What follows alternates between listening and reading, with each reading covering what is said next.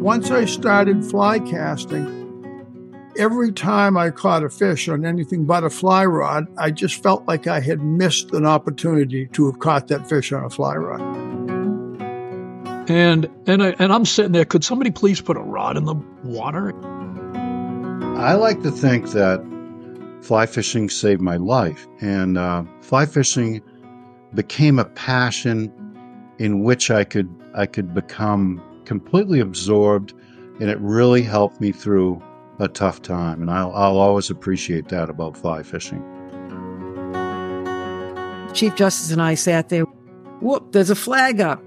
We both run to the flag, run to the trap, and I go, "Oh, you you take it. You it's probably some little shove or something." She pulls in the biggest bass of the day.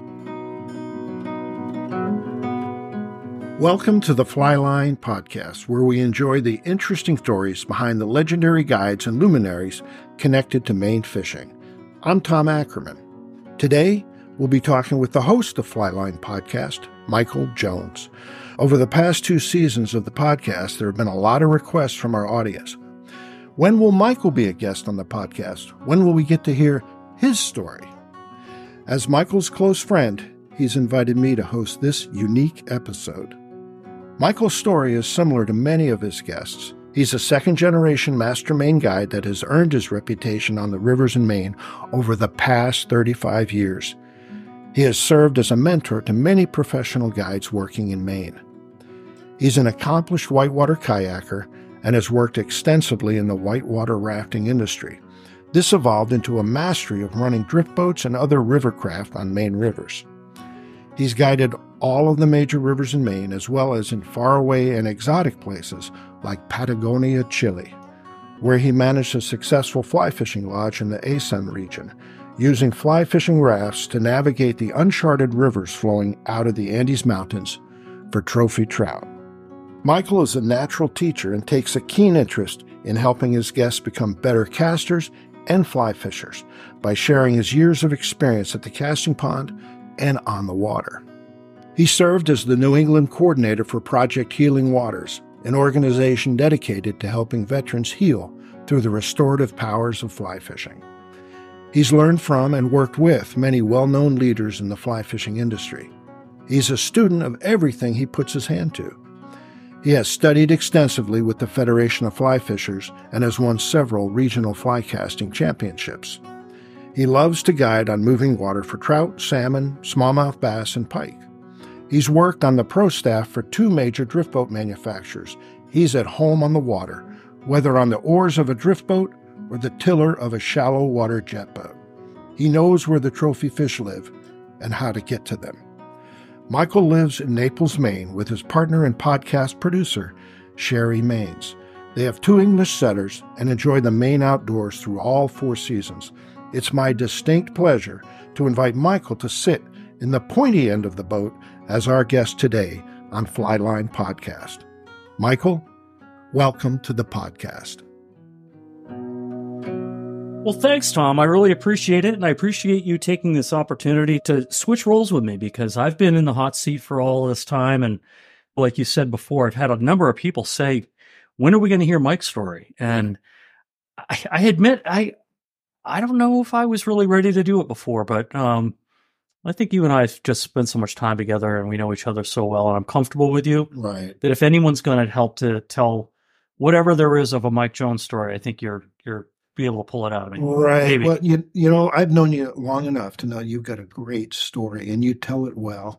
We're, we'll take a, a slow stroll down memory lane here, I'm sure, but we've known each other for over ten years now. It, it started when my son and I fished with you, and I just remember the way you took him under your wing and.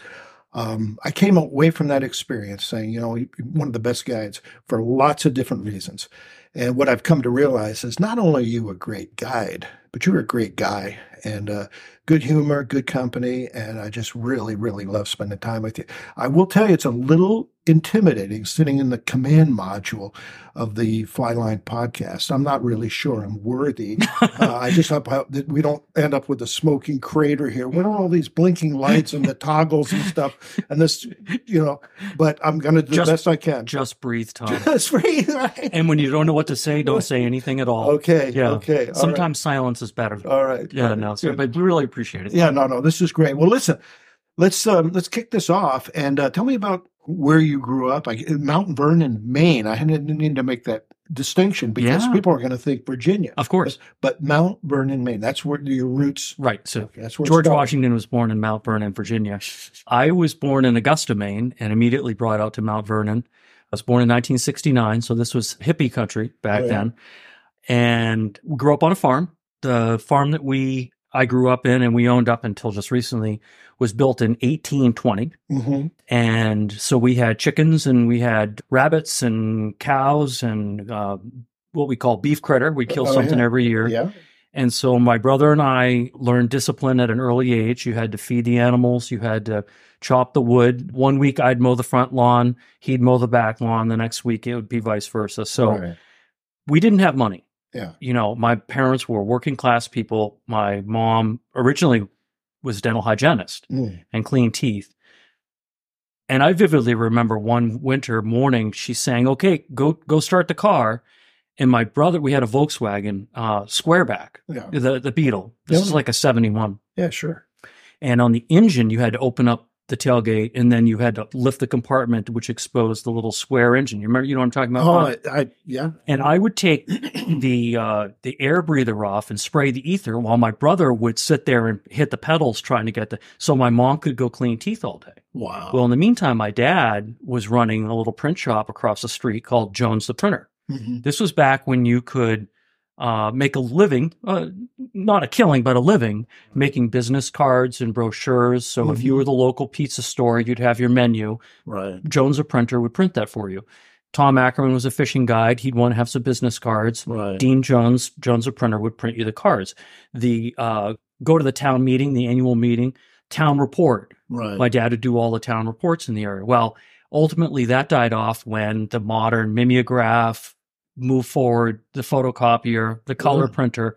So, dad spent the remainder of his career working for J.S. McCarthy, which is a large offset printing company in Right. Augusta. right. And they did all the major accounts with the state of Maine, like state of Maine, right. uh, right. Key Bank, whatnot. Yeah. And my mom progressed into um, public health, and she uh, ended up receiving two governor's awards for Wow. doing work. So if you remember seeing years ago, the old yellow um, telephone book used to say, "You want to quit smoking." Yeah. That was my mom. Oh, okay. She got the grant money for that Oh, when neat. we did the t- tobacco settlement right. with R.J. Reynolds and all the big companies. Sure. So she brought millions of dollars into the state of Maine for public health. And then she also wrote a few other grants uh, so that people who lived up in Madawaska could have their blood pressure and their uh, glucose checked Wow. if they had diabetes. Mhm. And they would do this with a motorhome. right. And it would come to the Hannaford Brothers or wherever, some mutual place. And you Yeah, could yeah. go and get your. My mom wrote the grants for those. And so, so she won two governor's awards for Right. her work in public health. wow. Um, Dad, when he retired, hiked the entire length of the Appalachian Trail at 62. Wow. And mom, when she retired, went to New Zealand and spent the whole summer there, um, just kind of traveling. Just so free spirit. real adventurous Oh my people. gosh, that, that's Yeah. amazing. That's kind of in your DNA. It is, yeah. So growing up on the farm, we, my dad and I would trout fish, right, Mhm. with a Zepco. Right. Oh yeah. Also, you know, I did a lot of pickerel fishing, you know, Mhm. with a real red and white red devil. Oh yeah. yeah. And we get on something like just even a raft we could create and get out on a place where you could, you know, throw a lure and catch a fish. right. And then, of course, just down the road was Wings Mills Dam, which is part of the Belgrades. Oh yeah. and there was salmon there. And Mm-hmm. Mhm. so it wasn't long. If you listen to like the Steve Berry podcast and Nick Sibilia teaching me how to tie the fishing knot, a lot happened in where I grew up. Sure. This started to inspire me about, you know, getting into fishing. Yeah. Well, you were in an area there that was known for some fantastic fishing. And, you know, and, and probably in your younger years, it didn't include bass, but later on, Right. It did. That was a salmon place. Yeah. Uh, You would, exactly. you know, Messalonsky had uh, the the nine three. The fly was a nine pound three.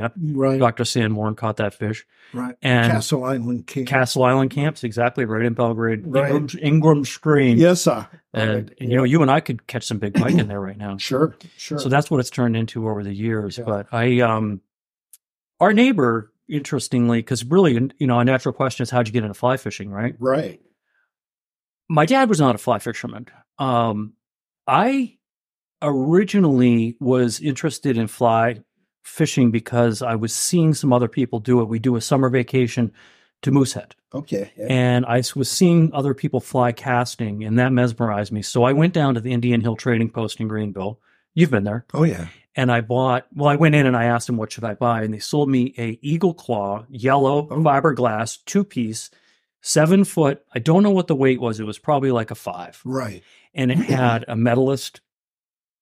1486 reel or whatever that was. Probably put an HDH line on it right before they did the the aftermath line No, no. designation. Th- th- it might have been, this was a level line. oh yeah. Level In line. other words, audience, non-taper, Right, not exactly. not weight forward, not double Patrolling. taper, flat or just bad casting Right. line is what we'll call it. Right. Right. Um, with a little uh, press-in eyelet Yeah. Oh, at the end, the metal one. Yep. And then I tie Maxima onto that, and I go to Maynard's. This is when I'm 11, yeah. Yeah. so I go out and I beat. The reason I was doing this is because when we were up there, we were staying at Sundown Cabins, which is in Rockwood, and the next set of cabins over was Mount Kineo Cabins, and you're looking right at Mount Kineo. Oh, it's beautiful. Staying at Mount Kineo Cabins long term is this guide named John McLeod. John used to own a fly shop in Hollowell. I didn't know that then, but I know this now. Well, he has a daughter who's a contemporary of mine. In other words, she's 11, she's blonde, she's cute, and she's out on the dock Uh-huh. casting. Uh-huh. So if I go now, I talk myself into this. If I go down to the Greenville and get the fly rod and I walk down to that dock, right. she's going to teach me how to do it. There you go. That's what happened. No kidding. Yeah, that's what happened. So Wow. Morgan McLeod, John's oldest daughter, Right. taught me how to fly cast on the. Uh, so anyhow, you know, really, you think you taught? I was taught. I was shown how to get it out of off the raft. Right. Right. And then when I came home, I was trying in, in the yard, and my neighbor Dave Toby drove by, and he pulled in.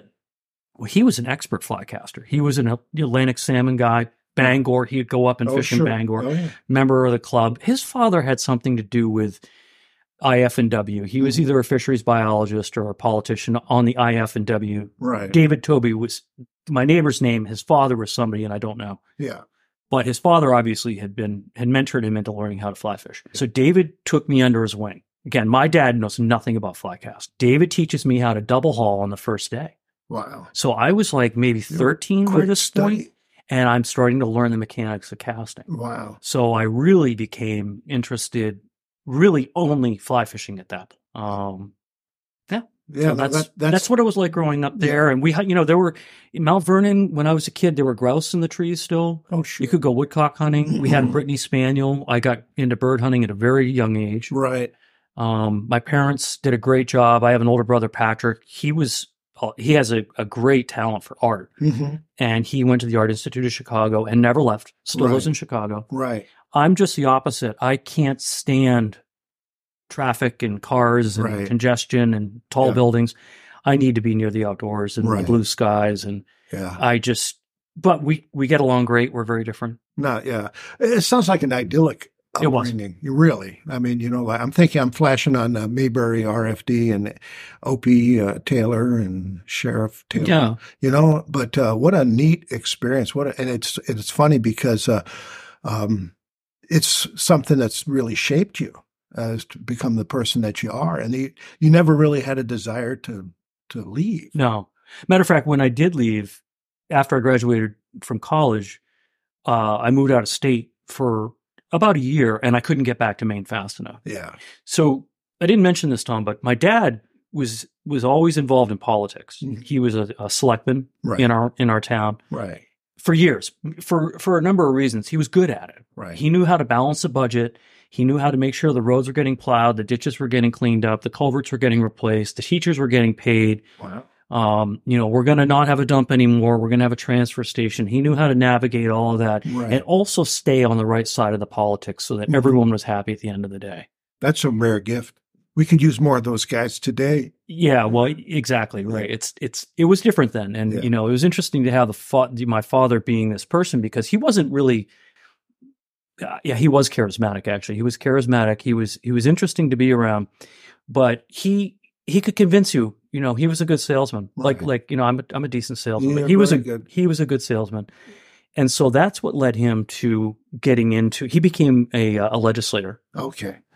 Ultimately, I don't know if I told you that before. No. Yeah, dad was a legislator, and he um he ended up getting a brain tumor. Ah, Twelve days after diagnosis, he died, oh my gosh. and so you know uh, the I remember going to um to uh, the cancer center and sitting there with the doctor while he was in getting his uh, his radiation treatment. And I said, "What's going to happen?" He says, "I'm either going to cure him or I'm going to kill him." Mm. Well, they they killed him, not Mm-hmm. intentionally, Right, but they of killed him. course, Yeah. So How old were you, Michael? how old was I? I was in my late 30s. Okay. Um, yeah. Mm. And so I'm sitting, you know, the day, the days immediately following this, it's occurring to me my mother is more qualified to take his seat Mhm. in the legislature than he was to be sitting in it himself. I mean, masters in public administration, Sure. two time governor's award. She knows how to navigate Right. complicated issues. So she became a legislator and filled my dad's seat. That's amazing. So Yeah. That was the line of succession. Exactly right. I just wanted to get that. Yeah, out, no, 'cause no, that's, that's- part of the story yeah, of no, what that's- guide guides me. You know, Uh, absolutely. Yeah. That's an amazing story. Um, so, you, what what are your recollections, your earliest jobs working around the water in the outdoors and that type of thing? right. So both of my parents were guides, but my father was a really uh, he was really interested in guiding. He, of course, worked in the printing industry, but whenever he could, he would take someone down the Allegash or the St. John. He was more of a canoe recreational type guide, and people would do. I'm sure they still do. You know, I will pay you to organize Oh, the of shuttle, the course. Yeah, food, Oh, Yeah, yeah. all that. So all I have to do is show up, hand me a paddle and a life jacket. We'll Right. go down and do this legendary trip down the Allegash. Well, my dad was good at it. And so when the rafting industry started to be become it, it was evolving in Maine. And I don't remember exactly when this was, but it had to have been in the early 80s. Right. Yeah, it was in the early 80s. They had run a raft down through the Kennebec Gorge. This is again post log drive, but all the things were still there. Chase Stream Sluice, the metal sluice where the logs used to get thrown into the river up in the gorge, was still there. I don't think it still is, but Right. it was then. So, dad, as a recreational guide, it was a natural transition to, for him to become a whitewater rafting guide. Wow. What fun! Oh, yeah. You know, it's only a six hour, eight hour commitment. Right. You get a one day paycheck. You get a steak dinner at the end. yeah, yeah. You're a hero for all these eight passengers you Yeah, have. sure. So dad got into that. I got into it.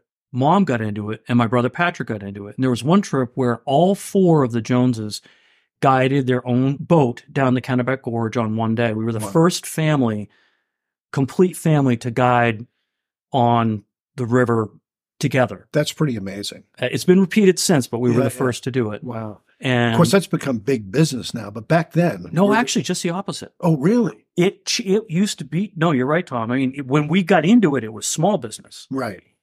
There was an explosion in the '90s where we would have eight boat to ten boat trips a day, all day, all summer. Wow. I mean, there was everyone coming up to tro- go whitewater rafting Yeah, yeah. much like people might go skiing. But whitewater rafting, as it turns out, is one of those things you don't have to do it every year. You just need to do it once or twice. It's a bucket list item. It's- yeah, It's like that. So once people had done it a few times, it was hard to get them to come back and do. We try to say, okay, do the Kennebec, come do the Penobscot, do the Dead. Right. Once you kind of ran the gamut, Yeah. you know, so Yeah. it started to die off. But I was there and my father was there during the heyday. Hmm. And I remember years of guiding. I I ended up being a guide on the West Branch of the Penobscot Right. and I was working for uh, John Willard Wilderness Rafting, which is based out of Rockwood, the Birches, Oh, for sure, those yeah. that know the lake. Yeah.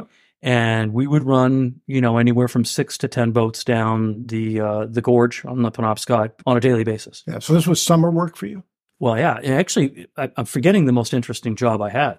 Uh, before I was old enough to guide, they hired me to do photography out of my kayak. Uh, So I was into I was very interested in whitewater kayaking. Yeah. Um, and learned from others on the river how to do it and became a quick study. Right.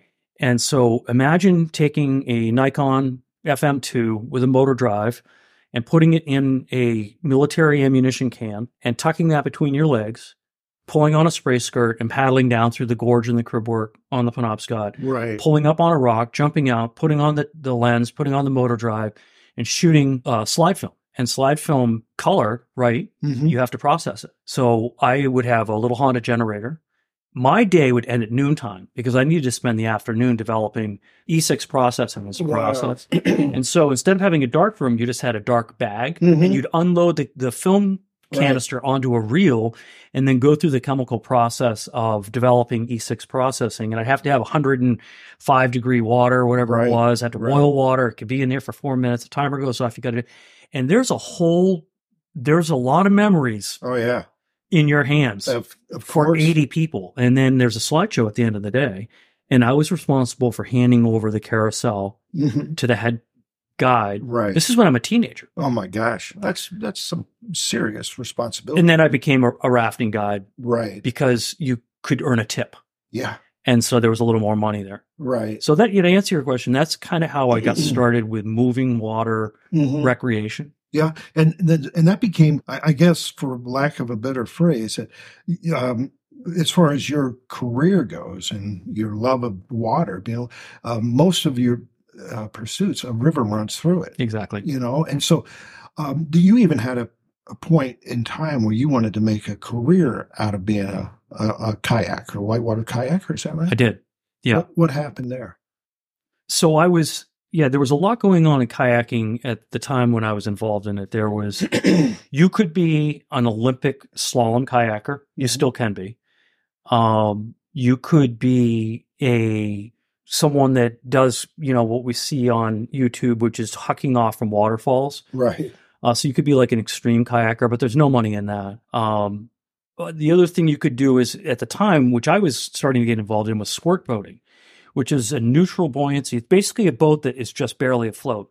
They would literally say to you when they made the boat for you, "What do you weigh?" Wow. So if I weighed 155 pounds, which is what I weigh now, yeah. um, they would make a boat that if I sat in it, it would be neutrally buoyant at, fi- at for 155 pounds of displacement. Right. So if I wanted to point the bow and paddle forward, I could make the stern come straight up in the air and we could do cartwheels and all this stuff. It's called squirt boating. Okay. And I was very interested in that as well. So that was an aside, slalom kayaking, doing downriver races, Mm-hmm. slalom races, doing stuff around New England. Um, it wasn't a large community of competitive kayakers, so it wasn't hard to win stuff, and I did. Right. Right. But I was competitive. I wanted to win Yeah. and I was decent at it, so I Right. try hard. Right. And I like fly casting or anything. You, you it's a it's a ninety percent of it's a mental game. right. Like, how am I going to paddle this slalom course? Right. How am I going to go the fastest down the Kenduskeag River? Yep. Um, you know, maybe I should run the sh- the the portage rather than paddle the hard part. Sure. So you just navigate all these things. Well, anyhow, um, I got injured. I was with a buddy and I was on the south branch of the Penobscot. This is up above the west branch. This is above Subumic Lake. Okay.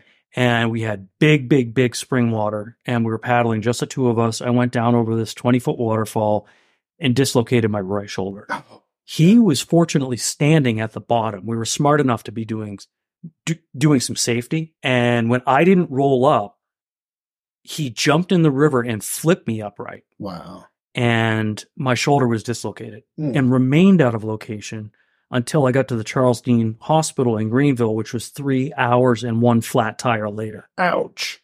And so they Hmm. popped it back in. Mm. And I remember going back up because we had to abandon our kayaks, and we um, we commissioned a friend of mine who was a kayaker to join my other friend to go retrieve the boats. And while they were doing that, I'm standing on the bridge over the south branch of the Penobscot, and I happen to have my fly rod in my hand. No, I'm serious, Wow. and I'm in a sling, Yep. but I just wrist cast, and I said to myself, "You can still fly fish," Wow. Wow. and that was kind of what led me down the next That's Mm-hmm. amazing. I was going to ask where the intersection, That's it. the love of fly fishing Yes. and the love of kayaking intersected somewhere. It was whitewater rafting and kayaking was a divorce that I did not Mm-hmm. uh, enlist. Right. It happened to me. I couldn't kayak anymore. Even with surgery, you just, it's too dangerous. You can't be in the middle of a class five rapid and have a dislocated shoulder. It's just, it's a, it's a no win situation. It's Right. a, it's a, s- you're signing up for death. Yeah. I fished with you in some pretty heavy white water, and I have never felt safer Thank you. in in in any boat with any person. And I remember thinking when we went down through that stretch of, by the East Outlet, I just said, "Wow, I felt like I was as safe as in my mother's arms," you know. And I just realized that you had a specific skill set that most of my fishing guides didn't have, and that is, like I said, you melded that passion for whitewater and that knowledge and that skill and that expertise with being able to read the water as an angler and as a fishing guide. And that to me was one of the reasons why I said you're one of the best guides that I've ever spent time with in the water because you were the the, the whole package.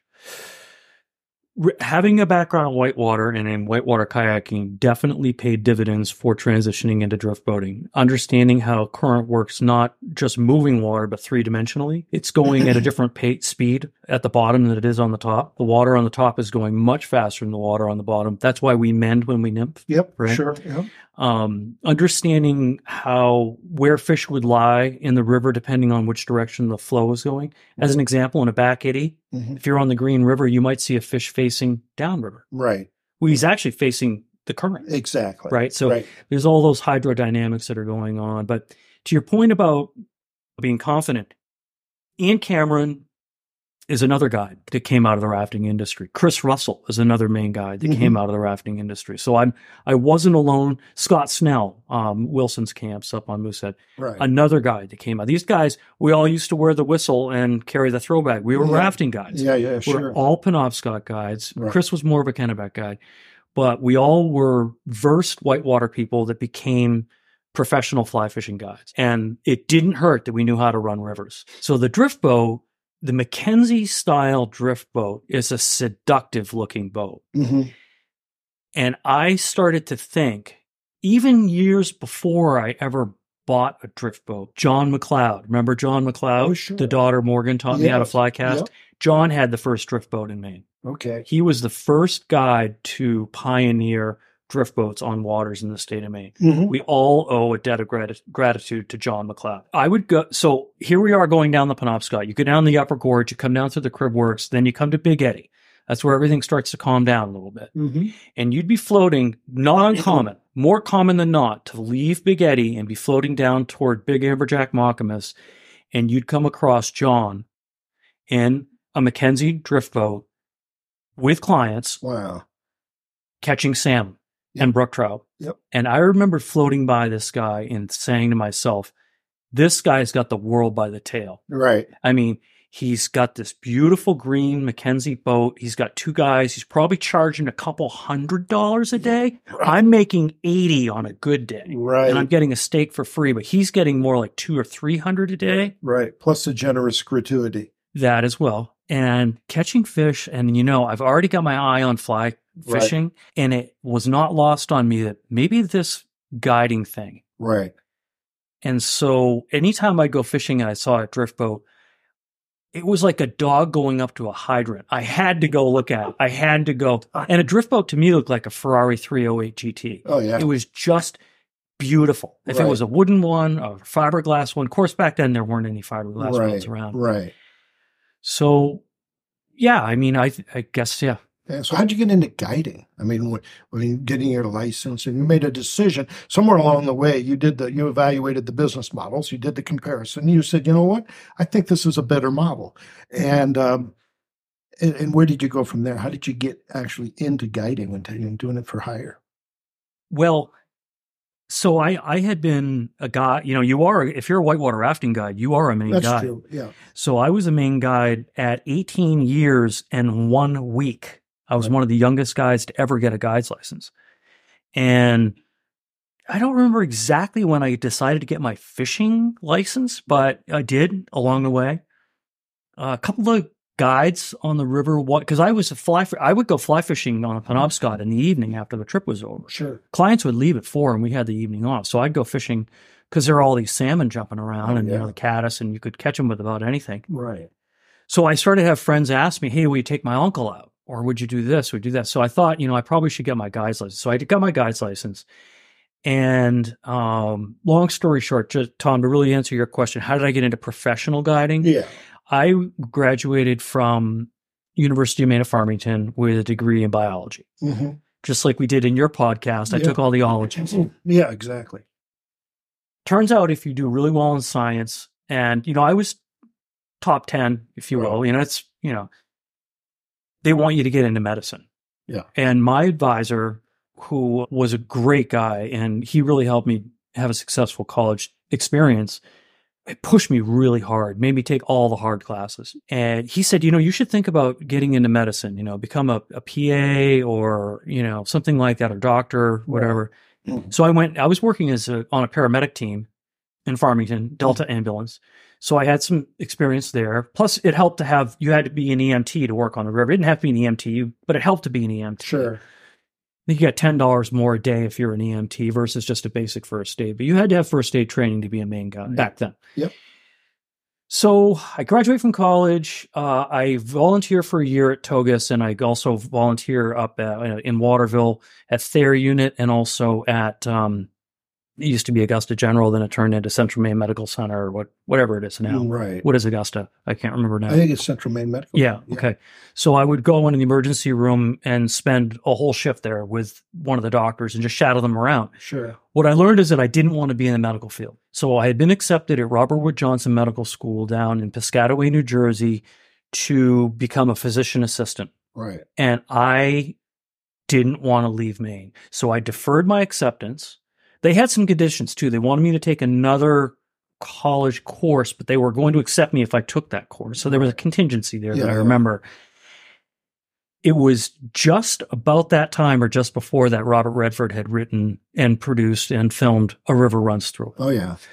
So now I've got this fishing guide's license, and you can guess what happened next. Mm-hmm. The phone rang off Oh, the hook. You exactly. were at Beans at the Ah, time. exactly. So it was like you could do no wrong. right. Right. I bet I made twenty or thirty thousand dollars that summer guiding. Sure. And it was the thing. You know. I mean, what do you every- remember? What do you remember? I, about it? re- I remember that our enrollment at the Bean Fly Fishing Schools, we had wait list. We never had to wait list people before, but uh, and th- this was the introductory schools in Freeport, three day schools. Uh, they were like three hundred ninety five dollars for uh, you know thirty uh, students per class, and we had this. They were full the whole year, and I remember the the VP of retail who I reported to called me to the office. He said. What is going on with the fly fishing schools? What do you know who I am? I I'm said- Tom they said- Ackerman. They said, "What do you?" att- They said, "What do you attribute this to?" And I said, "Leadership." it's all me. It's all me, right? I want to be And- modest, but oh, And, and I and I always I always wished that they came out with a sequel to "A River Runs Through It," and you know what they would have called it? "A River Reruns Through It." I just thought that would be a great.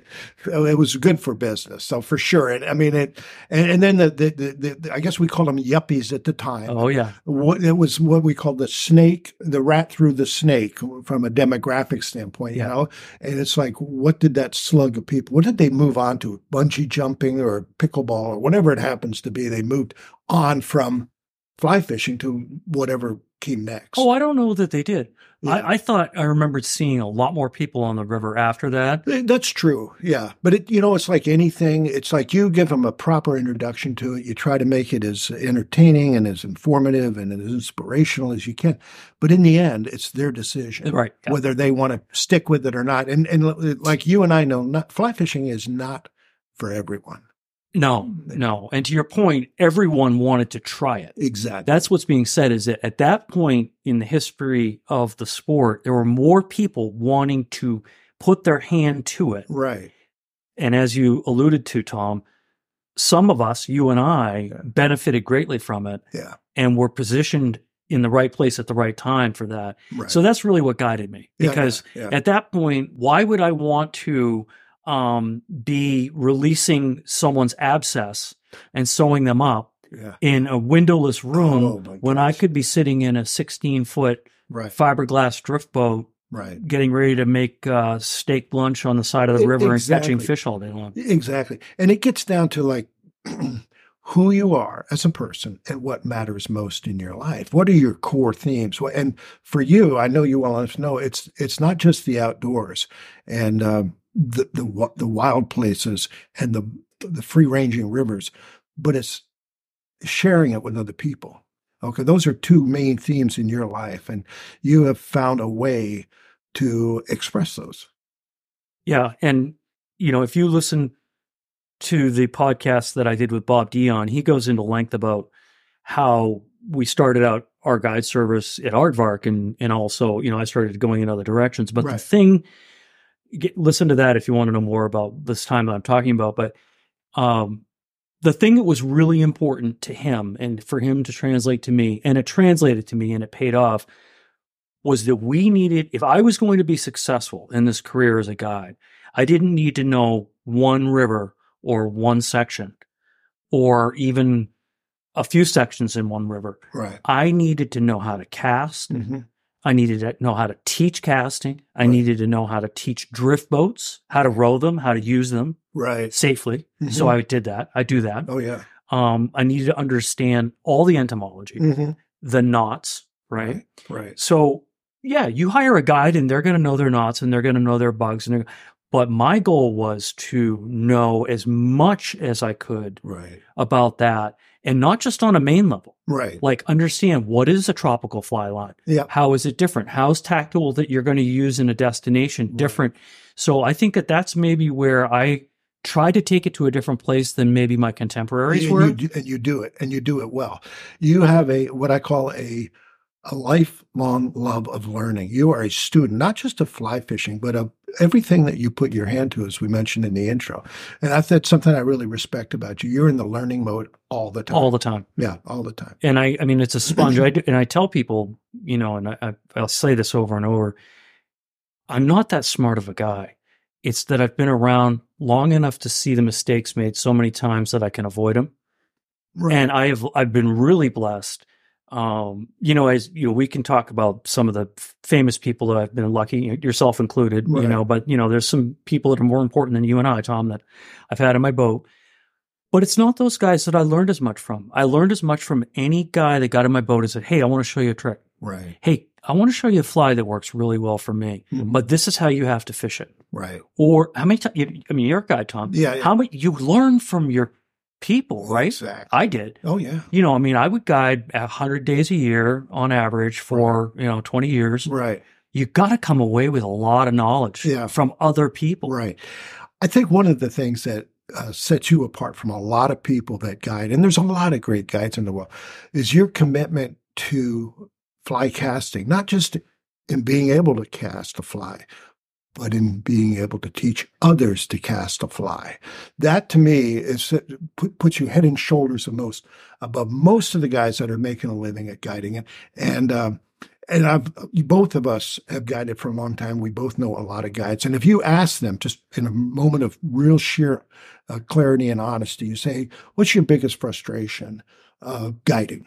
And uh, it's not the lousy tippers. It's a, no. It's what it is. Is you know, I get guys that spend a ton of money to come down here or out there or wherever to fish with me, and they can't close the deal. They right. cannot cast. And it's so, and I feel bad for them. I'm frustrated. They're frustrated. And yet you have a formula for dealing with that.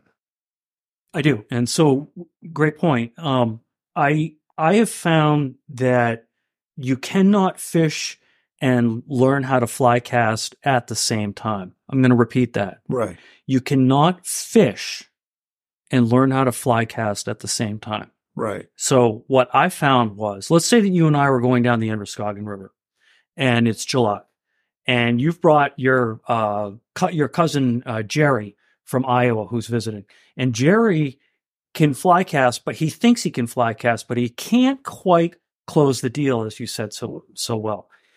I pull into the frog water. In other words, I pull into eight inches of water on the side of the river where you couldn't catch a fish if your life depended on it Right. this is where we're going to spend 15 minutes Right. working on extending the cast another whatever 10 feet making a tight line presentation Right. uh, casting in front of the boat, not beside the boat. We're not going to be fishing, casting where the fish were. We're going to be casting where the fish are going to be. Sure, sure. Um, so just really separating casting from fishing. Too many guides will like if you hired the next main guide in Rangeley, he'd take you to the Galloway River, rush you down the trail, get you to the pool, walk you into the pool and say, cast right there. You can't teach someone how to fly cast in a situation like that. You could, but you're going to ruin the pool. Right, right. So the beauty of the drift boat for me was it's a magic carpet that could become a place where the other thing I noticed about drift boat fishing is all my problems were within arm's reach. Right. If I was guiding on the river and It's a I'm good wade point. fishing, Yeah, right. someone Mm-hmm. upriver just caught a fish, the guy downriver just broke off his flies, you're running up and down the river. There's no room for you to teach anybody anything. Right, right. Where the drift boat was, hey, let's cut that fly off completely and just work on the cast for a few minutes. Yep. It offered so much opportunity to teach right. that I found more pe- people were coming back and saying, Mike, I learned so much from you right. the last couple of times I've come.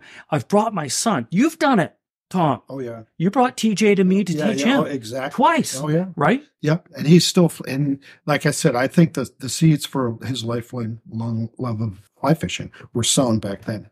I really do, and they're still bearing fruit. It's great. We're we're going to Louisiana next week to fish for redfish. Then he'll be joining us in Labrador again next June. And you too, listening audience, can join us in Labrador in Right. 2024. We have a s- few seats Yeah, available. there you go. Right. Order now. Classic connections. Order now. Don't delay. Don't delay. right? Uh, Operators are waiting by. Oh. That's, that's right, right.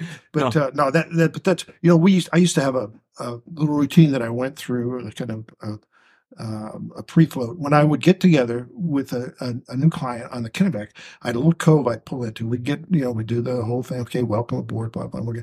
And I pull into this little cove, and I'd say, well, let's just work the sand out of the gears. And I take an eight weight or no, and I hand it to strip some line off for two reasons. One is I wanted to see what kind of hand I've been dealt yes. and um, and uh, it, that was the, the main reason because before we made a long run to somewhere where they can't if they can't cast past their own shadow That's it's right. going to be very frustrating for them and for the guide Yeah. and and you try to put your your clients in a position where they're going to have no failure and and maximum success Totally. b- you know, as far as the distance from the bank, the wind direction, all of that. ti- and as a guide, you you're thinking that all the time.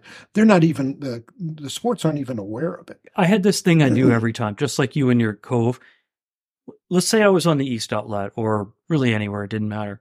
Very often I'll get in the drift boat and I have this little charade that I do that you don't know about. It's called just give me a few minutes to get organized. right. So if I have someone that hasn't cast a fly rod in a while, or maybe they've never cast one before, Right. uh, if it's a right hander and I've got him in the front, I'll say just cast to the left hand side. So all the danger is outside of the front of the Right, boat, right, Tom? right. Yeah. So I'll just say, listen, guys, if you don't mind, just w- like you say, let's get the sand out of the gears. Let's work. Let's try to lube, you know, lube up the chain here. Right. Just try to do it. And I'd say, Janet, just do what you think it should feel like. Yeah. Yeah. And I shut up right. and allow people. And you know what?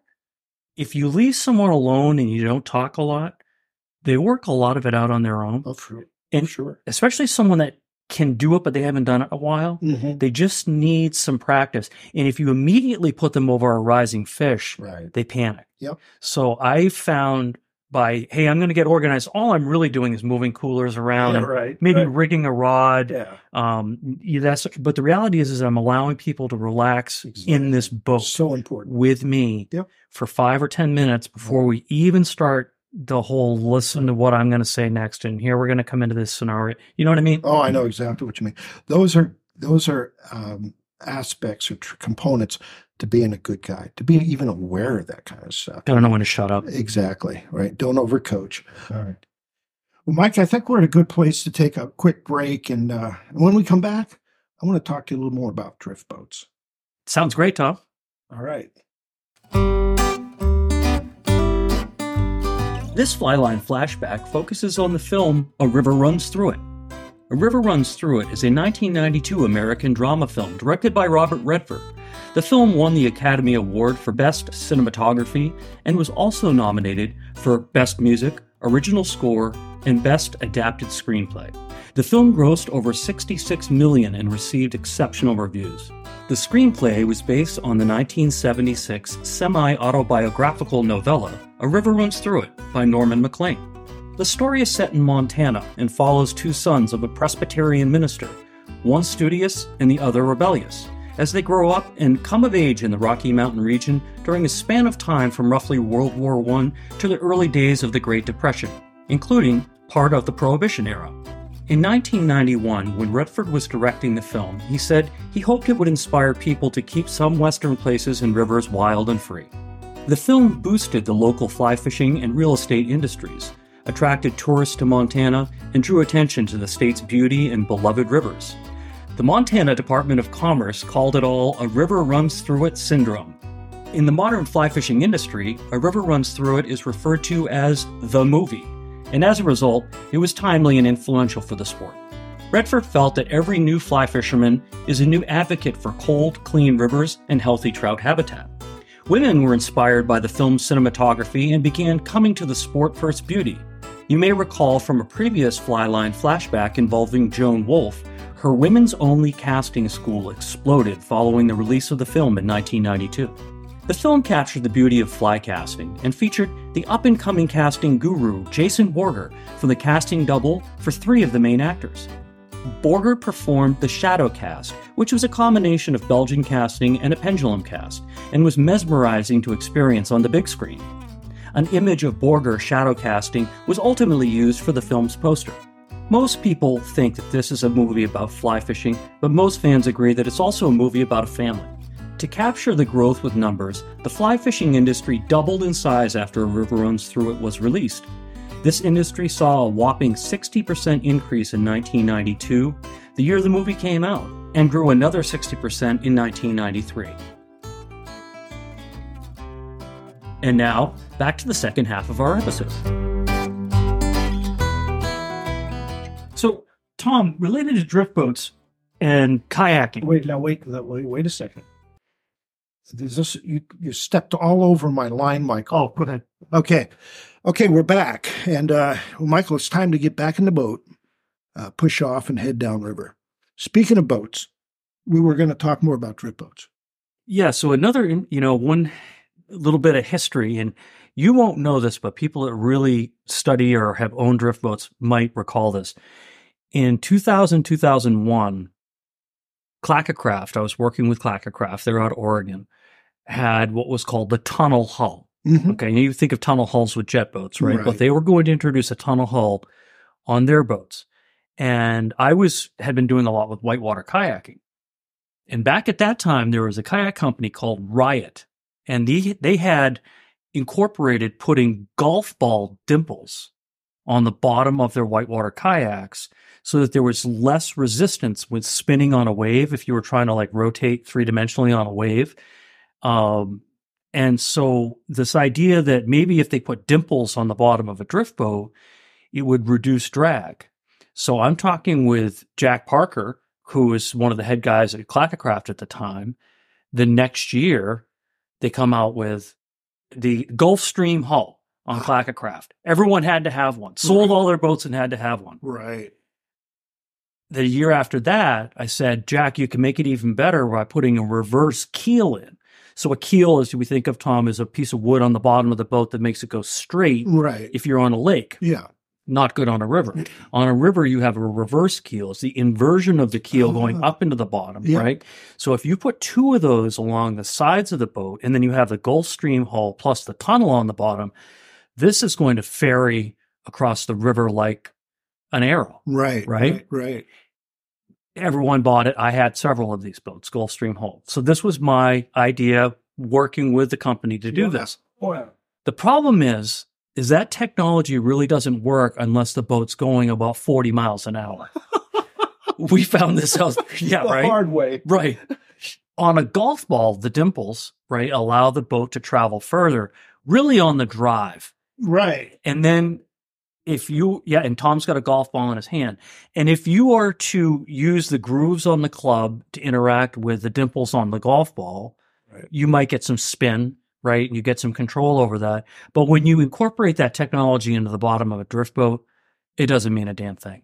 It doesn't change. The water's not going fast enough Right. underneath the boat to make a difference. But right. that was my attempt at trying to improve an industry that in theory it would have worked, but in practice it didn't make a Right. difference. And now they don't they don't do the dimples anymore. Wow. So You you were out there four decimal places, buddy. I'm telling you, that's pretty amazing that you I mean, are you a hydrologist by education? well, no, but I mean, as if you're a squirt boat kayaker or you're a slalom kayaker, you are Live- always thinking of that. How can I shave another ounce off? Yeah. How can I get another mile an hour? How can I get? Right. That's all that was about. Yeah, yeah, yeah. That's that's fascinating. Like I said, this is one of the dimensions that you you've revealed today that I, I mean I didn't realize the, your passion. Yeah. You know, because it's to me a boat um, is a vehicle, like a canoe, uh, to get me to the fishing, and that's about it. And people used to say, "You want to go for a sail or a canoe ride?" I go, "Why?" you know? Right, yeah. You know, because I always I saw it as a mode of transportation to get me to the fishing, but you've taken it way, way, way beyond that. Well, I counted. You know the the black boat that you and I fish out of now, the drift boat. Oh yeah. That's my nineteenth drift boat. Wow. Oh. Wow. Literally, I counted them up. This is my nineteenth boat. Right. How many of you wrecked? None. No, no, no. I, No, no, no. I mean, No. I, I would, you I were would always keep. looking to upgrade. Yeah, and- exactly. I would keep one for a year or two. It is a, a hell of a strong used market, yeah. Right. so I would use a boat guiding for a summer or two, Right. no more than two, Right. and then I would uh, come across somebody that was looking for one. My first drift boat trip was in Montana. Yeah. Oh, they're Right, huge, but- right? My last one was in Maine with you. Oh, okay. Okay, and so, but it's amazing that uh, it hasn't caught on more than it has. You still, I mean, you just don't see many of them on the highway or on the rivers No. um, here. But um, you know, when you do, you, you figure here's somebody who's serious about you know uh, float fishing. Right. Well, there, you know, I think a, a lot of that comes down to trout per mile. Yeah. There's a reason there's so many drift boats out west because there's so many fish out west. Right. Um, Maine, through with its best intentions, really is not a world class trout destination No. by any stretch of the imagination. No. So we used to have sections up in Gilead on the Androscoggin and a lot of sections down through the middle Kennebec where you absolutely could run a guide service, you know, Right. um, and I still like to go to Solon or um, Madison or a place like that and put a drift boat in and go fishing. Right. And we will catch fish. We're just not going to catch a million. Yeah. Right. So that's why you don't see a lot of drift boats. Right. But for it's me, a wonderful way to fish. well, for you know, we trout fishing, right? I mean, it, Mainers uh, and people in New England love to trout fish. It's perfect for smallmouth bass. It is All right, so let's talk about that. absolutely because that's become your bread and butter from a guide standpoint. In July and August, what else are you going to do? Exactly. people are here on vacation they want to get out and do something unique and you know you can put on a pair of crocs or flip-flops wear your favorite bermuda shorts a floppy hat Yep. and catch smallmouth bass all day long on a fly rod And or a good- spinning rod and, And good ones. good fish Right. and not see another boat I know. hardly a soul Yeah. and have the time of your life It's magical. we have uh, street tacos on the river No, or Oh, the, the- whatever The, right? best. No, it's the full meal deal. I mean the the shore lunch that you that you made for us and the, the two trips that we went this year were just epic. I mean they were just like whoa. That's I mean a hot shore lunch, a, hot- a hot quesadilla. yeah I mean in like five minutes quicker than Chipotle. and it was raining And it was raining really. Yeah. Really. Uh, I know. It's, we- and it's you part and of the I- whole experience. and you and i fish together every year Oh, we do. Yeah, and we travel. And but back back to smallmouth and drift boats. Um, y- these sections of river, you know, all these. You know, we're talking about the Penobscot, um, the Androscoggin, and the Kennebec. They're all dammed, Right. right? So you're going to have places where the water doesn't flow, and then you're going to have places where the water flows. Well, drift boats are really meant to be put in in one place and take out in another Sure. and there's a lot of opportunities to do that, especially in the middle sections of all three of the rivers I just mentioned. Right. And uh, a drift boat's the way to do it because there's a lot of shallow gravel bars. Yep. And you just can't, unless even with my jet boat, I can't go through where water was, Tom, right? right. Tell that story. Yeah, right. When I was, that was the first trip I made to the Bahamas with a guy named Rupert Leadon, who was the owner of Andros Island Bonefish Club. And of course, my first trip uh, in a flats boat, we're zipping along the flats, and it was like there's a foot and a half of water, and we're just screaming across this flat. And I leaned over and I said, Rupert, I said, pretty skinny here, pretty skinny. He goes, Don't worry, Mr. Tom, this boat go where water was. I love it. That's right. And I just, oh, I never forgot that. And I- he wasn't scared, so I wasn't Uh, I, scared. I steal that line from you. I use that now. when Yeah, I'm right. jet boating and we're going through about four inches of water at You 30 can miles use an it hour. without attribution because I, you know what? I didn't make any of these up either. I'm just passing them along. If it fits in the gun, shoot it. You got- That's right. Um, but but back to the uh, you know shallow water because you have a new toy. You have a new tub toy. Yeah. And tell me about that. Yep. Okay. So if you do go to South America, where we both fish, Yep. the boat they use down there is often a jet boat. Yeah. So I want you to think 16 foot aluminum, or it could be inflatable. Yep. Right. But in most cases, it's an aluminum boat.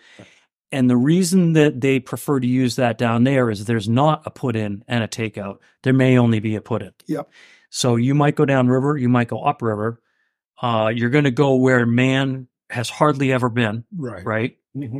Well, I've been looking at sections, particularly of the Androscoggin, for the last 10 years, because I had my first jet boat experience in South America about 10 years ago. Yeah. And I remembered thinking as we were screaming up a river, I got to do this. I mean, it was cool. right.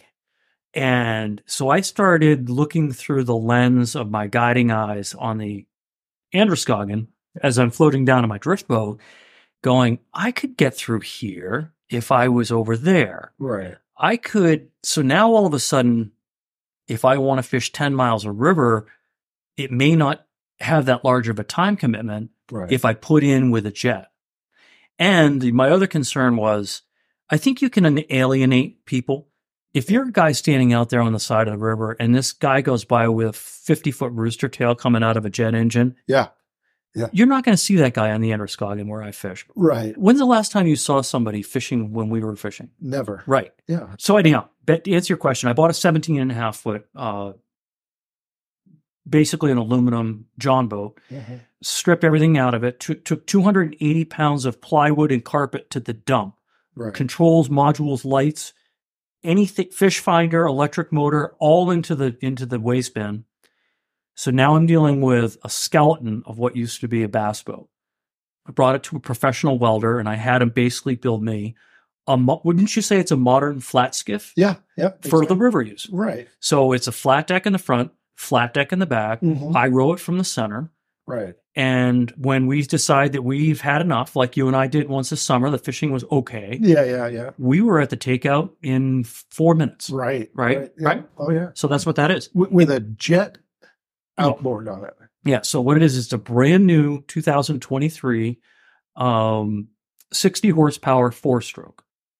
And instead of having a proper lower unit with a propeller, they Mhm. replaced the lower unit with a jet drive. Right. You're just a water bug. I'm a Going water up- bug. Exactly. Going for sure.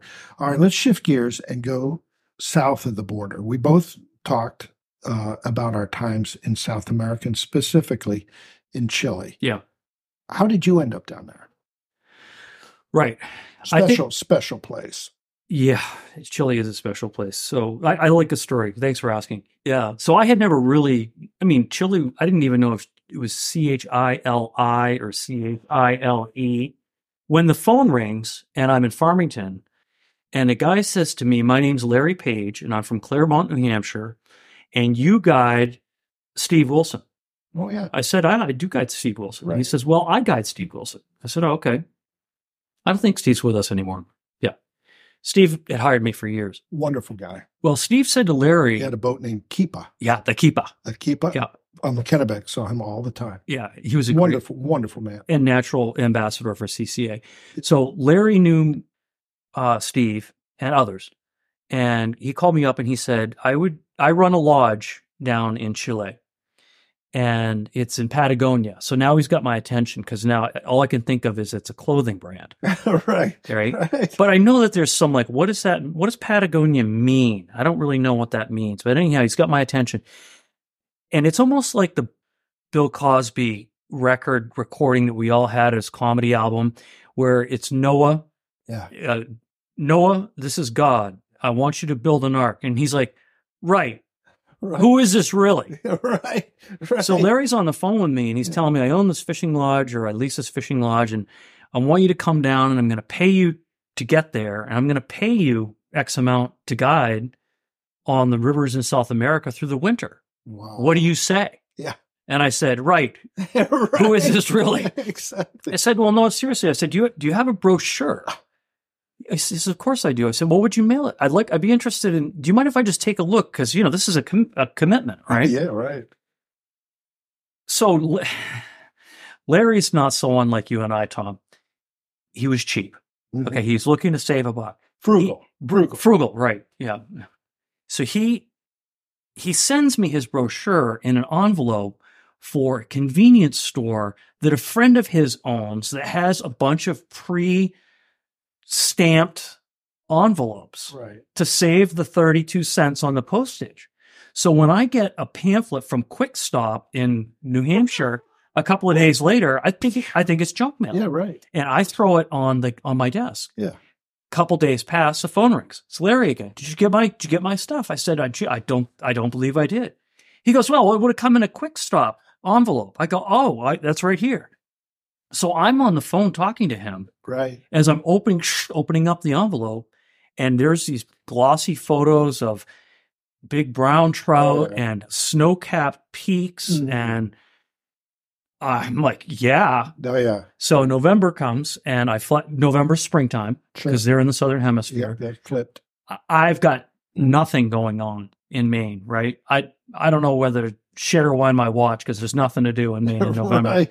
Right. So I go down there with him and he teaches me over the course of two weeks where to go, where to fish, introduces me to the Chilean farmers. Mhm. And what's occurring to me is I speak Spanish as well or better than Larry does Wow. because I'm understanding what he's saying and what they're saying. So I'm like, Sure. okay, you know, if I just listen more. Yep.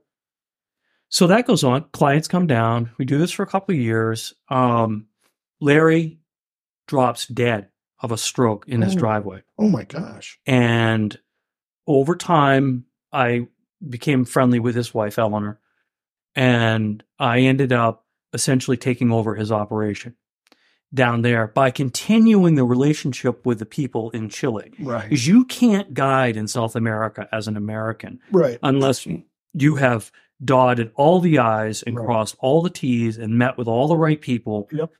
especially now, Right. because there's enough Chileans guiding now that if they see a gringo show up, Right. and you don't look like you have your paperwork, hmm right? Yep. Right. So that's how I got started down there. That's wild. That's an amazing story. The thing I learned, and he taught me this, I'll tell you another quick story about it. So I remember the very first day that we were there for that first week in November, and he wanted to go to lunch and he wanted to go to a meeting here. I mean, I wanted to go fishing. Yeah. Right. Of course. I mean, I had that box of streamers in my Yeah. hand and I had my.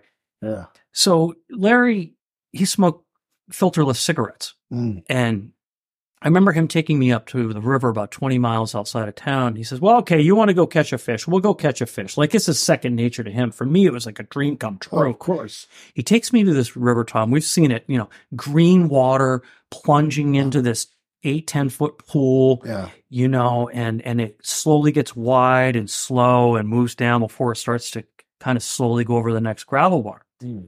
So Larry, s- he's not, doesn't have waders on. He doesn't have a rod rigged or anything Right. but I am.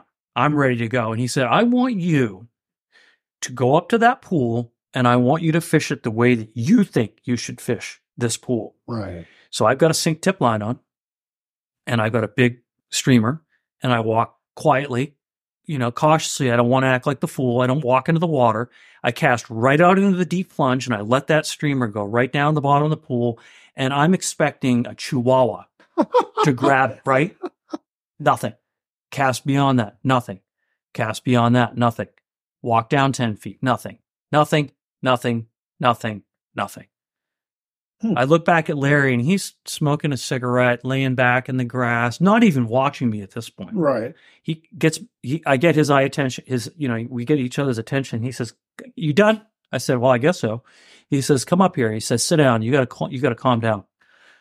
"Uh, "Wh- What? He goes, "Well, first off, nothing happens here until 10 o'clock in the morning." Uh, He said, "I need you to forget everything you ever learned about trout fishing in North America." right. He said, "Take that sink tip line off and put your floater back on." hmm I put a floater on.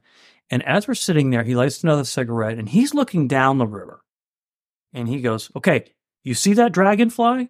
And there's a big dragonfly, just like we have here. Right. He goes, Watch it. Watch it.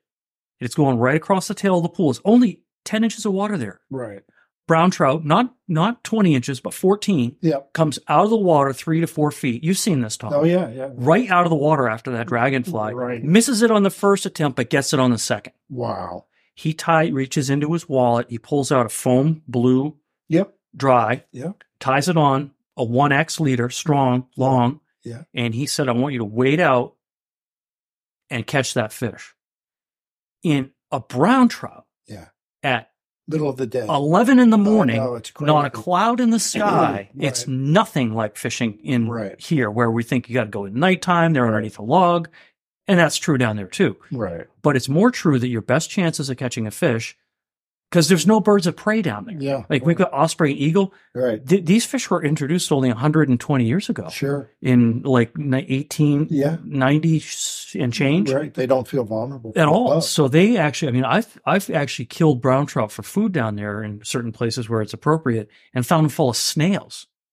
Right. You got a snail pattern I can borrow, Yeah, Tom? right. No kidding. How are you going to present the snail to the brown? Right. Isn't that wild? So it's a completely different universe. And Right. that was probably the hardest thing for me to learn was to f- literally not only for me to forget, Right. but like we talked about teaching. Yep.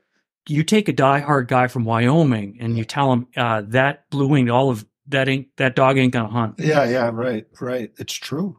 That's really true. I'm trying to remember some of the popular patterns. I remember we fished a coastal river uh, outside of Chi-Tem. Mhm. And uh, we motored up, and we didn't get up there till 11. Mhm. And we were, I mean, it was planes, trains, and automobiles just to get to where we were going to fish. And we get there at 11, and the guy builds a fire and starts to make shore lunch. And we're like, hey, let's go. We're, you know, he goes, just relax, relax.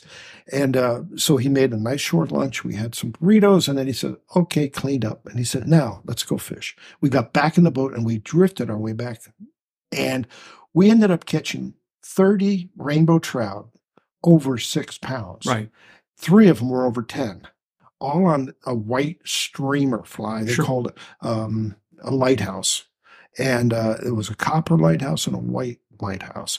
And uh, the the game was to get them, and we just there wasn't a wide river, and it was pretty flat, and uh, but there was a lot of deadfalls, Yeah. and they would come out from underneath that deadfall Mhm. like a brookie, Yeah. you know, and grab it and then run back. Yeah. And you, we were fishing seven and eight ways because the game was that you had to keep them from getting back because if they got underneath Oh, but you're done. that cover, they break you off. It's all over. Bank robbery. Yeah, exactly.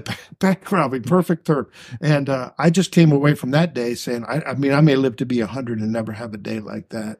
And they were all really strong, healthy fish. So, yeah, it was, it's a special place. And the, the, the fishing down there is, is incredible. So why did I stop? Uh, I got married. Yep. Um, 2008. Yep. I don't know if you remember, there was something that happened around Yeah. 2008, Yeah. 2009. Black Monday. I f- fortunately got out before things got really bad. Right. But there was a period of time there where we were pretty successful at getting a lot of our clients to come down to um, South America. A lot of people wanted to go because it was that same ladder. If you had learned how to fly fish in the 80s, Right. maybe you had started to travel out west. Mm-hmm. And then there's, it's almost like we talked about the bucket list. Yeah. exactly. Going to South America Right. is was one of those things that you wanted to do. Yep. And Chile was a, it still is a lot easier to go to than Argentina. Right. I've been to Argentina. Have you hunted, uh, fished in Argentina? No, I've hunted. You've hunted in Argentina. Never So it's, fished you know, it. Chile, you can fly into Santiago and be on a plane in, in a half an hour somewhere else. right. You're not afforded that luxury in Argentina. Right. You land in Argentina and you have to literally go across Bu- uh, Buenos Aires Yep. to the inner to the domestic airport, Yep. Right. and only then can you fly out. Right. So Right. Chile is a natural destination place for travel Mm, fishers. So right. we were successful until around, like I said, 2009. But I've since gone back. I've gone back four times just before COVID, the four years Oh, leading up to oh, COVID. I didn't know that. Yeah, and um, I actually have a raft down there that I have with a friend Jack, who unfortunately just passed away. So Right. Mm-hmm. our mutual friend Jaime, who is a Chilean, has possession of it, and he says, "Michael, come on down and use it whenever you want." Uh, So, um, and it's just an inflatable with a row frame, right. which is all you need down there. yeah. Yeah. What What were some of the rivers you fished on? Like, Well, yeah, I mean, my favorite river. I started guiding on on uh, the Cisnes, which was the Yeah. River of Swans. yep. Yep. and that's in the ISEN region.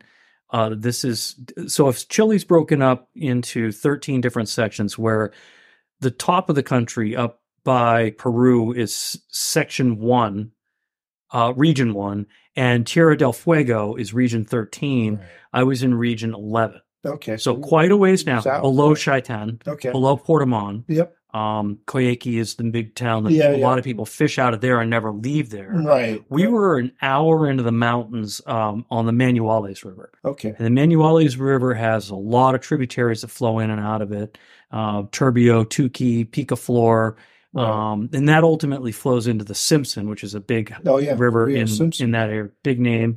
And so we would stay away from the Simpson because that's where all the guides were guiding float trips Right, sure. and we would do more intimate drifts uh, with rafts or even just wade fishing in sections and tributaries above that and have great fishing. oh yeah. Yeah. Um, fishing almost like in a temperate rainforest, oh yeah. Yeah. Exactly. like That it's sounds very- overhanging trees. Very and- si- similar. That, that area around Shaitan, we fished the Yelcho, Lago, Lago and Rio Yelcho, uh, the Palena, the Razalat, the Fudlafu. Fulafu. Oh, yeah. I mean, it's just some amazing, amazing rivers. and Um, big, I mean, Franz, Yeah. our mutual friend, Yeah. um, he said he left Koyaki, which is where I was, because the fish were not 10 pounds. Right. And he's right. Where I was, there were not 10 pound fish. right. Right. Where he went, there were 10 pound fish. yeah. There are some really good fish, both rainbows and browns. the, the thing that surprised me the most was how different it was. It's more like bass fishing Right. in South America. Yep. You can get away with using foam dries, Right. like a Chernobyl or Yeah, a yeah. Fat Albert, Yep. something that is a terrestrial. Yep. Where a bass would come up and hit a mouse, Mhm. or and a trout will hit a mouse, but a a brown trout in South America will hit a beetle or a Right. bee or anything on the top Yeah. mainly because the river's sterile. Yep. They're all so scoured in the spring by having glaciers Right. draining heavy flows of water. It's like the Carabasset River in Kingfield, Tom. Mm-hmm. Yeah. In the spring, that s- snowmelt coming off from Sugarloaf literally power washes the entomology out of the Carabasset Mm-hmm. Mm, Right. River. Well, it's that way in every river in South America. Yeah. Yeah. So yeah. if you're a six pound brown trout, you're looking up Up. all the time. in the middle of the day, especially Right. for four dragonflies and two beetles, and that'll get you to the next shed, right? Oh, right. That's how Right. they make their living. Right. No, that's well, that's good. That's a really good observation. Good point.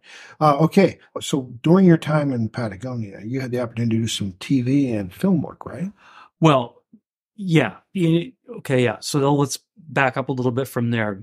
My very close friend Carter Davidson was has been on the podcast. He was in season 1. Right. And Carter is probably the most prolific fly fishing film guy in Maine for sure and most likely New England. Right. He was a producer for Made in Maine for Lou McNally. Oh yeah. for Maine Public Television for years. In other words, he was the guy that would go out either with the camera guy or was the camera guy right. and would go into whatever business in Maine, Lincoln Canoe and Kayak Yeah, down yeah. to Freeport and visit with Sandy, who was making the canoes and the kayaks, and come back and shoot an episode, Right. get all the edits in and all that. It was Well, Lou McNally. the well, Lou McNally was the personality, right. but Mm-hmm. and then he's the, producer. and then the producer. Right. So, you know, you, we both work with TV. So, Oh, these, yeah. this is a guy that his name is just at the, Yeah, exactly. But Closing he- credits, but he was a he's the magician behind the curtain. yeah, of course.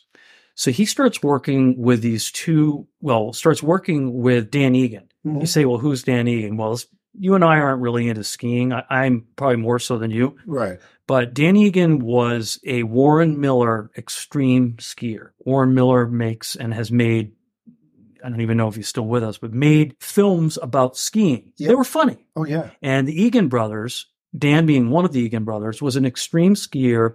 And he started getting into taking people on exotic ski trips, like you and I might take people on exotic fly fishing trips. One of the places that he was going f- skiing was Argentina. So he they were trying to promote fly fishing down there. Mm-hmm. And Dan doesn't know what end of the fly rod to own, but he knows that two of his good buddies back in Maine that are doing TV work, because now Carter and I are doing TV work for him, promoting. He's got uh, New England Cable Network, Oh yeah. Nesson. Yep. Right. Um, we were doing promotions for like Kittery Trading Post, Northern Outdoors, a couple other co- New England company. We cover like a triathlon, or we cover. We were just doing TV stuff Right. you know and so we're covering stuff doing trying to get some advertisement now all of a sudden we have a chance to go down and promote the newkin region which is the next Oh, yeah. section down from mendoza Right. so we're still in wine country but we're in patagonia so what is patagonia patagonia is like saying new england Right. it's literally a boundary it's everything below the 45th parallel in the southern hemisphere Right. Okay. So Chile and Argentina are both in Patagonia below the 45th hemisphere. Oh, okay. That's why when I'm, you can be in Patagonia and be in either Chile or Argentina, Sure. but you're in the southern part Ah, of the okay. country. Yeah, I've never heard that definition, but that's a good one. That makes sense. That's what defines Patagonia. oh, okay. So, yeah. So we got to film. We're down there during an airline strike. And if you want to hear more about that story, listen to the Carter Davidson podcast. But long story made short, we were stuck in Argentina for three weeks. Darn. Darn, really? What did we do? Doggone it. Yeah, there was a went fishing. domestic airline strike. We couldn't get to an international airport. Right. So, yeah, we shot a film for them. We also shot a film for us. Mhm. So we came back and sent down a DVD for them to use that they Right. could use in shows, but they would travel anywhere in the world and say, Right. come fishing in Newcomb. Right. Uh, Martin, uh, St. Martin de los Andes, Oh yeah. the, the Mageo, the Alumni, the major, major rivers, The Hunin. Hunan, exactly, Hunan de los Andes. Right. Have you? Yeah, I mean, great fishing. This is where Is that Joe your- Brooks, Oh, yeah, exactly. you know, I mean, the the, the originals, uh, Kurt Gowdy, Is this south or north of Bariloche? uh, North, North of, okay. right? So Yeah. Bariloche is a big ski Right. town. Yeah. This would be about an hour and a half to two hours north of Bariloche, okay. and this is uh, volcanoes. Yep. Um, rivers coming out of the mountains, just like Chile. Right. big brown trouts, big big brown trout, big rainbows. But what was my surprise? What? Maine brook trout Brook trout. and landlocked salmon. Really? Matter of fact, if you needed to catch an, a, a genetically pure strain of a Sebago Salar Right. landlocked salmon anywhere in the world, you'd have to go to Argentina to catch it I didn't know that. because we've done so much stocking in Maine of hatchery reared salmon Yeah. on top of Ah. the originals that the original gene pool It's- was introduced in the 1890s Ah. in Argentina and took. It's Same thing with it's brook trout. remained pure. Yes, un never stocked again. Wow. Never stocked over. That's- never crossbred. Yeah. So it sounds like we both have some unfinished business down in South America. Yeah, We need to get back down there. I'm playing Powerball every week.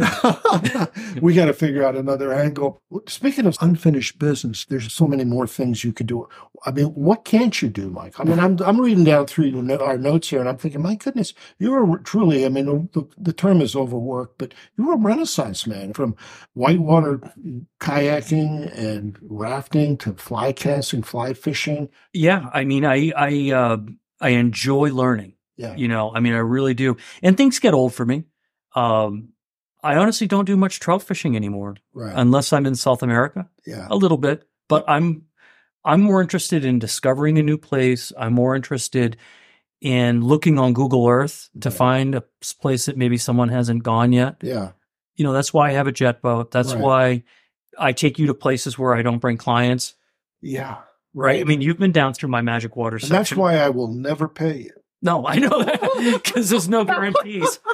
no, no. But I'm telling you, the uh, the the the smallmouth trips we've had, and I've tried, I've, I've talked to people because you and I both know that a lot of our friends, and many of them are gone now, but if they had their choice to have one fish to fish for the rest of their life, Lefty, Dave Whitlock, so many of the icons in our industry.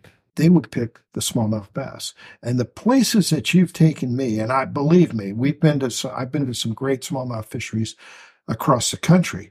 There's nothing that compares to the days that I've had with you on that river that will remain nameless. Yes. Uh, into those places that you've sworn me to secrecy and blindfolded me. To me, that's it's just it's as good as it gets for fly fishing. Well, Tough they- water, fish that jump, big fish, strong. Many of them you know, get you into your back, and it's pretty impressive. And I think there's something really fun about A, the casting part of it. Yep. I think, you know, Lefty said it in my drift boat in front of a camera. You have to be a much better caster to fish for smallmouth, where your f- one cast might be 80 feet, Right. your next cast might be 15 feet. Yep. And if you miss a fish, instead of reeling all the way back in, you can just pick it up and put it right back down again Right. and all the flies. I mean, I've learned a ton in my 30 years of guiding smallmouth, 20 years, 30, I don't know what it is. It's amazing to me what they will take. And uh, it, it for me, it's intriguing. It's, Yeah. it's not, it's not like mayfly, caddis, stonefly. I mean, there's poppers that I don't know why they hit it. Yeah. Yeah. Right. Um, there's streamers that are neutral that are right on the surface Mhm. when they're chasing bait Right. you know a, ba- a smallmouth can be like a bluefish Yep. when they start chasing a, a pod of um uh w- uh, I'm sorry Tom, what's the give me the name of a little river fish um freshwater yeah. Shiner days. shiner dace dace is what i was trying to Right. say Yeah. uh there's a ton of dace on Chub. the uh, chub yeah small chub is what they are right. when a, s- when a five pound smallmouth is sets his mind that he's going to get a couple of these things Yeah. and you throw a neutral streamer right in the middle of that whole Right. catastrophe Right. it's really Yeah. cool. Oh yeah. Yeah. Three tables, seat backs, upright lock position. ready for takeoff. There is, I mean, and the thing I love about it is it's dynamic. When you're fishing from a drift boat, you you know you can't dwell on the past. No. you get a shot at that big fish. He'll show himself, and it's just like i- if if you don't close the deal, you move on. I, ca- I tell folks, gather the fruit, burn the tree, and move on. don't dwell on it. That's in the past. That's gone. And then the river sets the pace. yes. It's just so much so much fun. And you know how much fun I get out of guiding, you know, like Tom, you see those two boulders coming up. Yeah. He's going to be between them, but Exactly. don't put it right at the top. Put Right. it right between them yeah, and give it some life and let it die. Yeah. And when we're we're in a team like that, exactly. I because I I know where the you don't know, but I know because I was there last Exactly. Tuesday. It's called home field advantage. home field advantage, and then all of a sudden you're I'm vicariously living through you. Yeah. Oh, and yeah. you're successful because you're, hey, I got it where I he know. wanted me to get it, and Yeah. it worked. I know, I know. I'm telling you, what uh, I'm I'm psyched. I mean, we're just winding down on 2023. We're here in late December, and I'm already looking forward to ice out when that water temperature starts to warm and those fish start coming up- coming alive again. And it's just like, I mean, you saw the the rivers after the flood last week. It was like you wonder what how, where did those fish go? How did they survive? I've never seen the Andro raging like it it was last. The week. funny thing is, Tom, you're right. You wonder where do they go? How do they survive? Well, they must be down in Mirror Meeting Bay. Yeah. Right? Yeah. No, they were they were they never left Rumford. Yeah. They never left Dixfield, Canton, right? Livermore Falls J. Yeah, yeah, They Augusta. yeah. There those fish are all right there. Where did they go? I don't know. I have no idea. How did they survive? Yeah, I can't tell you. yeah. But they have survived all these years. Oh yeah. I mean, think of the flood of 89, flood Yep. of 87, Right. flood of 98. Yeah. Oh yeah. And we've, I mean, it's amazing. Yes, that's a testimony to their resilience. Oh yeah, no doubt.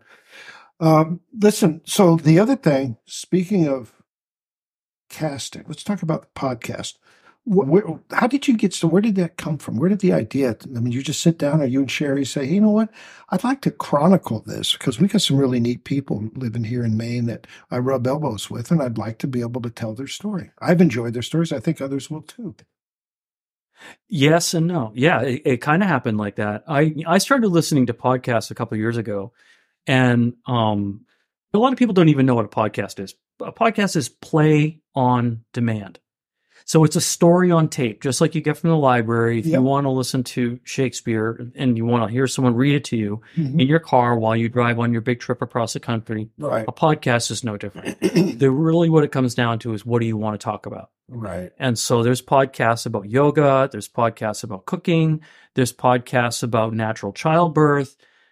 Well, naturally there's podcasts about fly fishing. sure, And because I'm you know, obsessed with fly fishing in a lot of ways. right, And I mean that I'm not just obsessed with fly tying, I fly tie. I'm not just obsessed with fly casting, I fly cast. I'm not just obsessed with driftwood. I'm obsessed with all of it. right?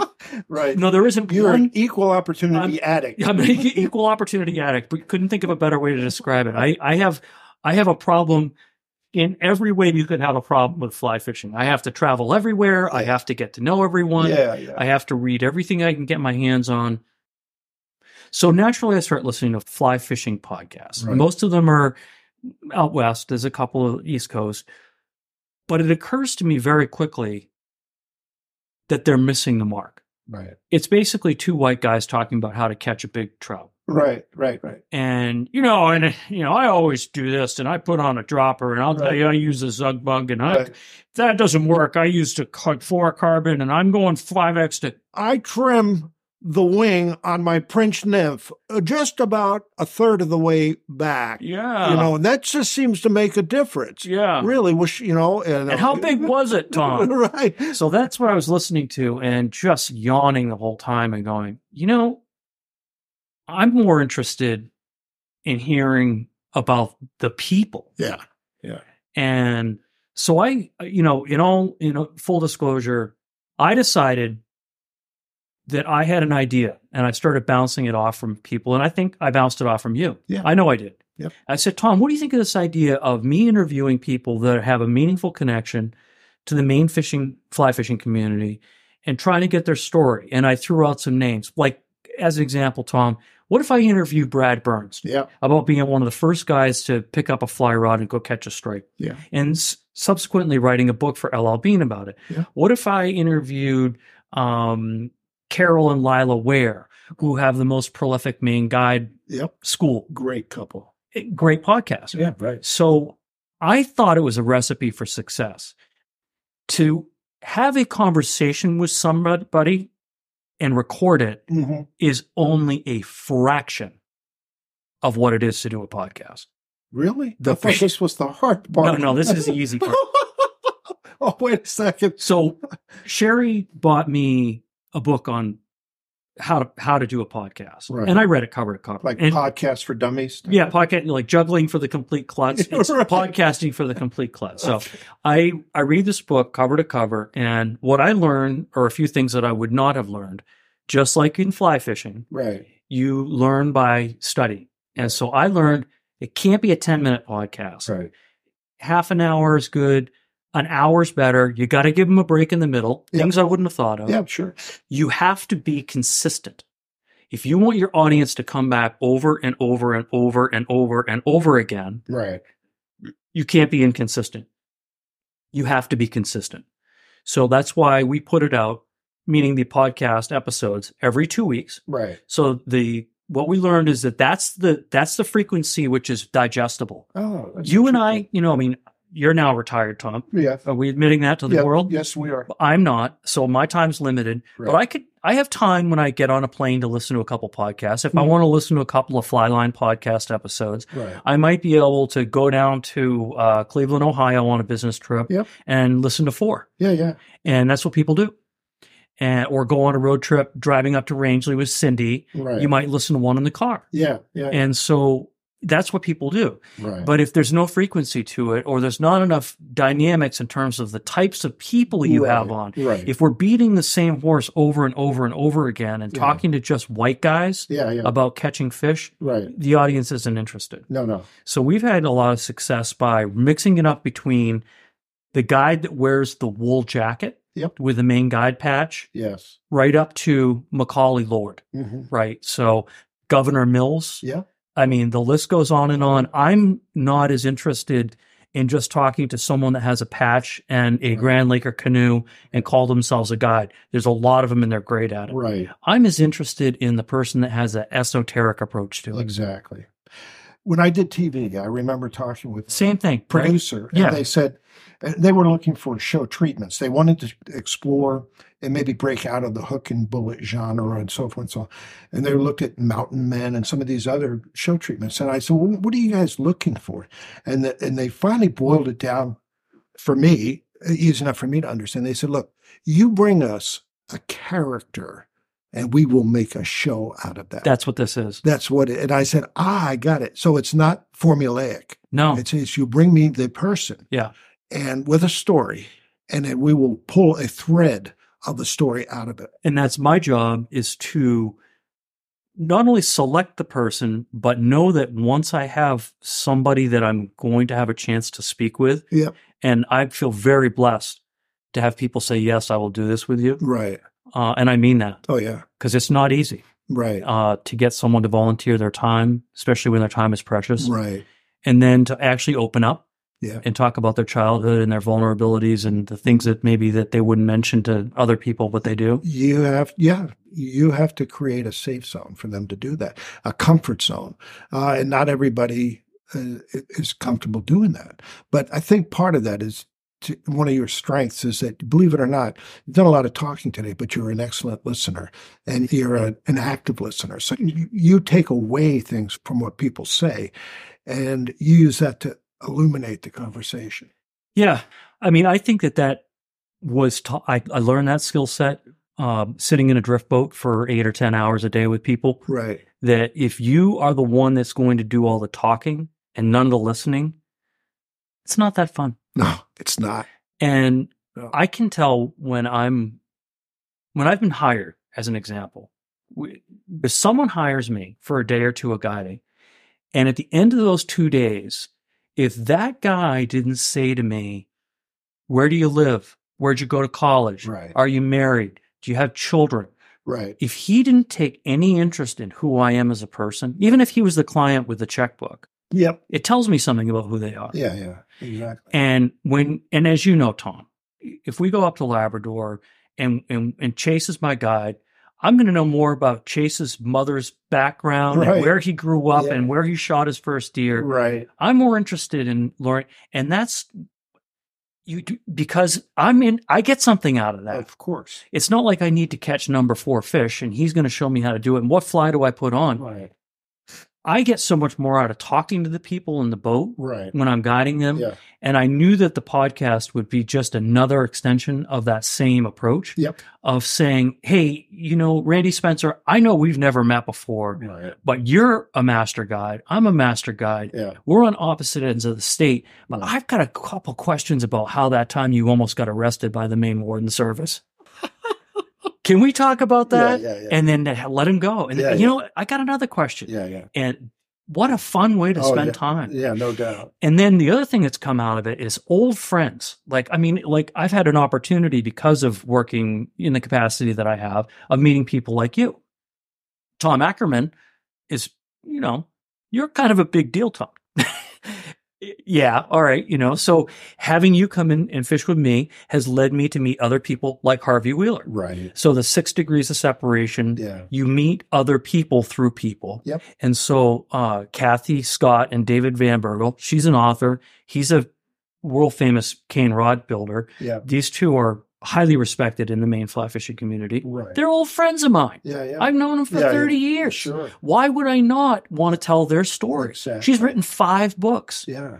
He teaches at the uh, museum in the Catskills on how to build cane rods every summer. He's Mm. the head instructor. Yeah. Yeah. So, and it goes on and on. Oh yeah. Yeah. You know, yeah. everyone's got a story. Some stories are more interesting than others, Right. but I find I get an interesting story out of someone that I thought was going to be kind of a dud. Yeah, it's that's you know I I say everyone has a story if you take the time to listen. Yeah. you know and that's sometimes what it's in our fast paced you know world. You, you know we s- we deal in sound bites, and for to be able to sit down and invest, I mean that's probably one of the highest forms of of, uh, of respect and appreciation you can give anybody is to listen to what they have to say.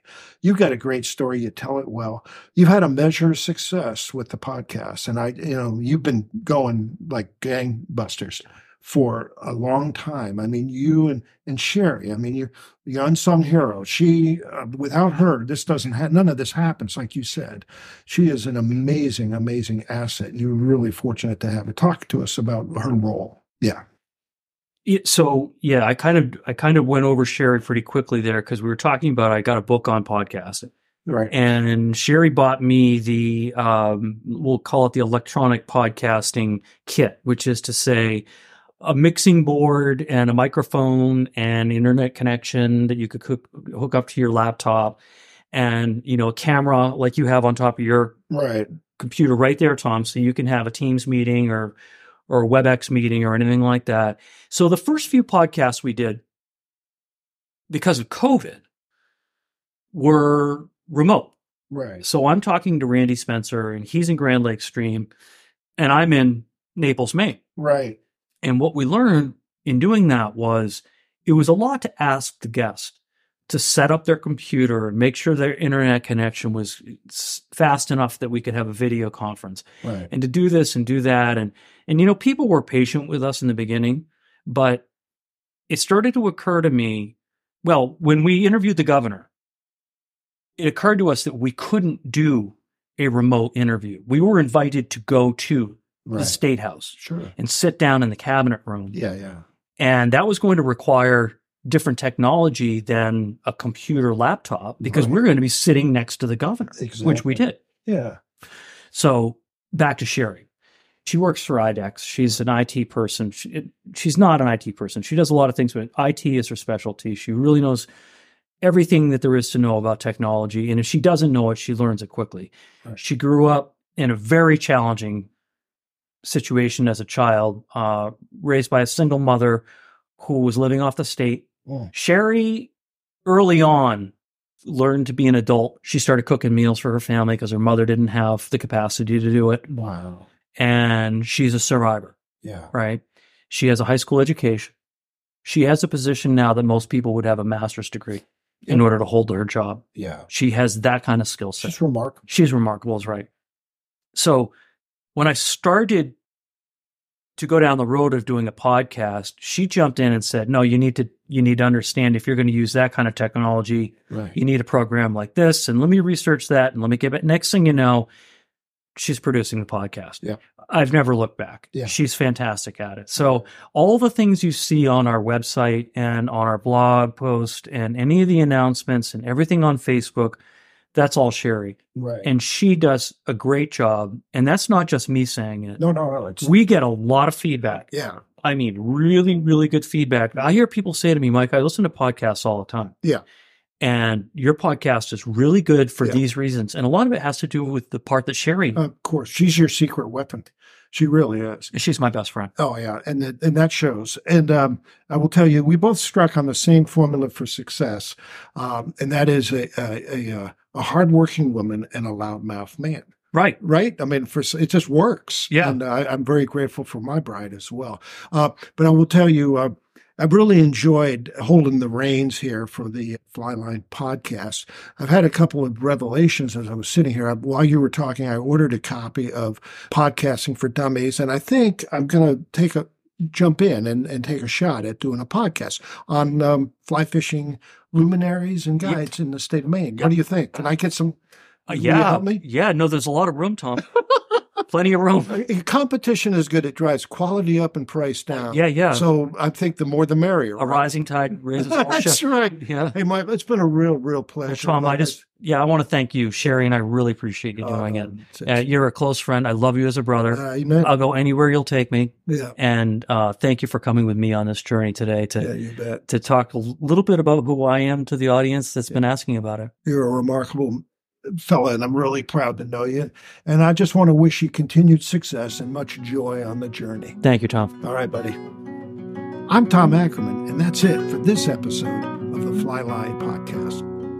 Thank you for joining us for this intimate discussion, and thank you for listening to Flyline Podcast. A new Flyline Podcast episode will be released every two weeks on Tuesdays, so be sure to come back to meet our next famous guest. Until then, this is Michael Jones, and we invite you to visit the blog section of our website to enjoy photos and contributions from our guests and experience all of our episodes at flylinepodcast.com.